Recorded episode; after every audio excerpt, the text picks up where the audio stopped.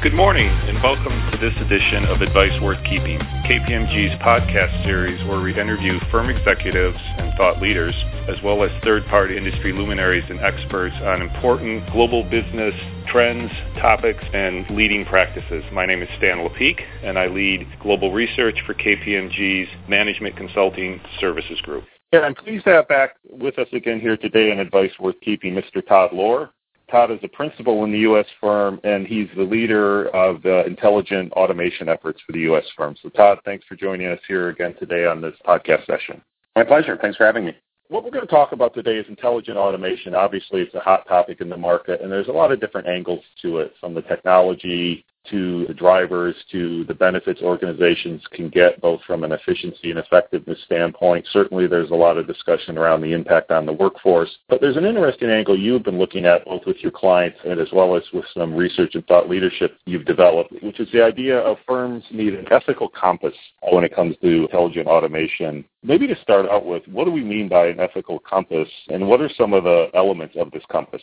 It's exactly how it sounds. It's really just the compass or the waypoint for how you need to think about intelligent automation more broadly and what it means to your organization both today and tomorrow, and having a compass to be able to guide you around some of the ethical decisions. And I think a lot of leaders in organizations are very excited and nervous at the same time about the opportunity that these technologies, everything from what we're seeing with more basic automation, robotic process automation, which is coming really quickly into the market and having some really large impacts to operations, but all the way to artificial intelligence and what that means today and more interestingly, I think over the next decade, as some of these technologies play out, it's important, in our opinion, how are organizations going to make some of those decisions around the use of these technologies. And to the point you made, Stan, specifically on the workforce, what is the responsibility to the workforce, to the community, to their customers, to their shareholders, and how do they balance those needs? It's not necessarily something that's new. So organizations have been thinking about responsibility for a number of years. I really look at it in a lot of ways as this is the next generation of corporate responsibility. There were a lot of green initiatives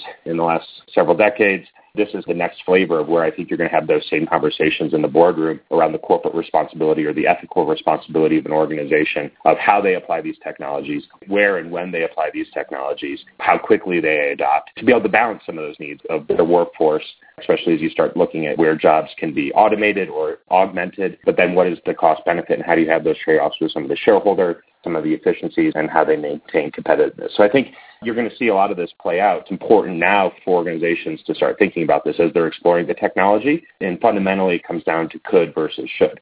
So could you automate stuff? Yeah, absolutely. There's a number of use cases, almost infinite use cases of where you can apply the technology across any organization in any industry. But I think what you're going to start seeing as these technologies far outpace our ability to adopt to them, how do you think about the technology and should you apply the technology and what's the impact to all those areas that I mentioned.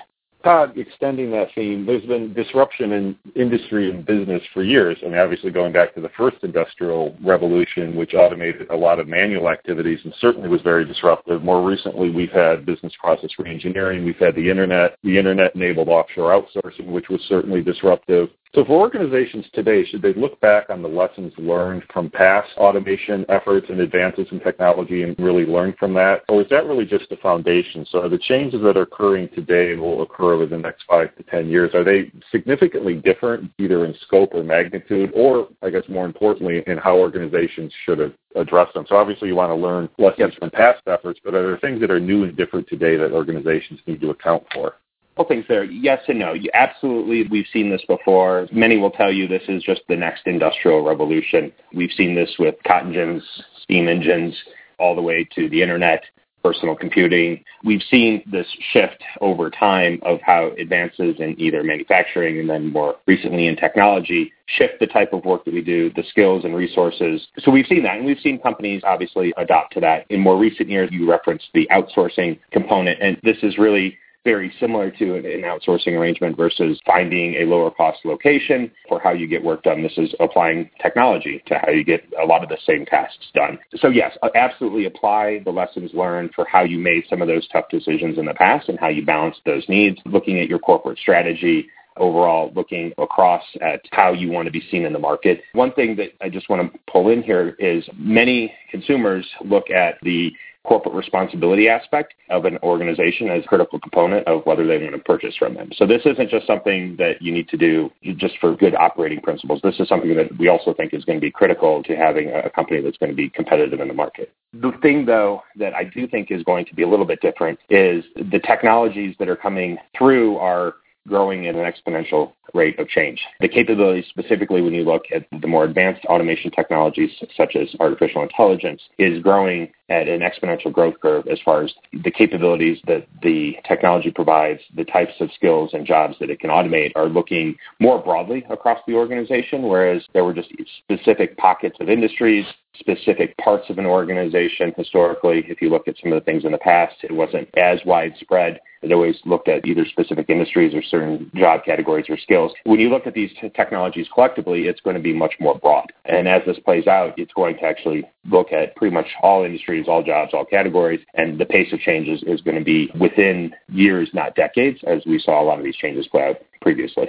Todd, are there particular topical areas relative to intelligent automation where organizations are getting hung up? Are there some common gotchas? Is it perhaps not appreciating the rapid change that is occurring and then it's much more rapid in many respects than in the past? Is it perhaps around the should versus the could? But are there common areas we should watch out for where problems often are arising today? So I think that what we're seeing happening now, there's obviously a lot of buzz and excitement. A lot of organizations are looking where can I drive value, where can I automate, and they're excited and they're moving very quickly. The thing I always caution folks on is you need to think a little bit further ahead. Specifically, where we're seeing some organizations caught up is with the technology that's today and what we're seeing automated today. You're not necessarily automating 50 people's jobs; you're automating 10% of 500 people's jobs, and so that creates, if you actually want to drive that to value, to free up capacity, to do more value-added activities, to be able to manage growth without adding headcount, depending on your strategy for how you're using automation. I think one of the challenges you need to be forward-looking from the very beginning of your automation journey and not only think longer term about the ethical considerations and how you want to steer the organization through this strategically and what it means from a change in HR perspective, but then even in the short term, how are you going to think about talent and skills as you start scaling some of this automation? How do you think about taking those efficiencies? You need to re architect the organization. You need to think about the change management. You need to think about upskilling some of the talent. So those types of things, it's never too early to start those conversations. So, Todd, then maybe to wrap up, what should organizations be doing today to really address these points from the perspective of the organization and the benefits automation can bring to an organization, but also from the perspective of their employees, their customers, their communities, and what really should be done, and who's driving this? We see in many cases uh, automation initially is done at a functional level or maybe a divisional level versus at a, a more strategic level. Should this be top down, bottom up, in between? What are some of the key players in this? Obviously, the executive, but certainly those that are you know, working with the people that are being automated? What are some of those operating models that you've seen working out in the market? So right now, a lot of large organizations, it's very, I don't want to call it experimental, but it's pockets of experiments within the organization more functionally aligned. So there are a lot of different groups that are looking at what it means specifically to their function or their part of the business, making targeted investments that could vary based upon their operating model or even business model that they're trying to disrupt or automate. People are making those more pocketed investments. At an aggregate level, what we're starting to see a few organizations that are a little further along in this journey. They are starting to think top down about this as well. And so I guess the recommendation is always it's never too early to start aligning leadership at the top boardroom down to be able to have the conversation on what does this mean longer term because that's where there's going to be coordination both in the investment and the coordination of the technology but a lot of the things that we talked about earlier how do you align your corporate strategy to where these technologies play how you're going to use them what are the impacts from a talent perspective value management is another thing that we see organizations needing to rely on how do I target investments understand the cost the benefit of that make sure that I'm actually getting the benefits that I define so having a very regimented approach for how you manage value through the investments across the portfolio. And also, thin to that is prioritization. And I think once you get to the enterprise level, it helps with prioritizing when you think about what you can automate basically everything. So I think that's where you need to have the top down conversations of what's most strategically important to the organization as a whole to be able to start picking the portfolio of where you want to automate that's going to be the most impactful that aligns back to the strategy.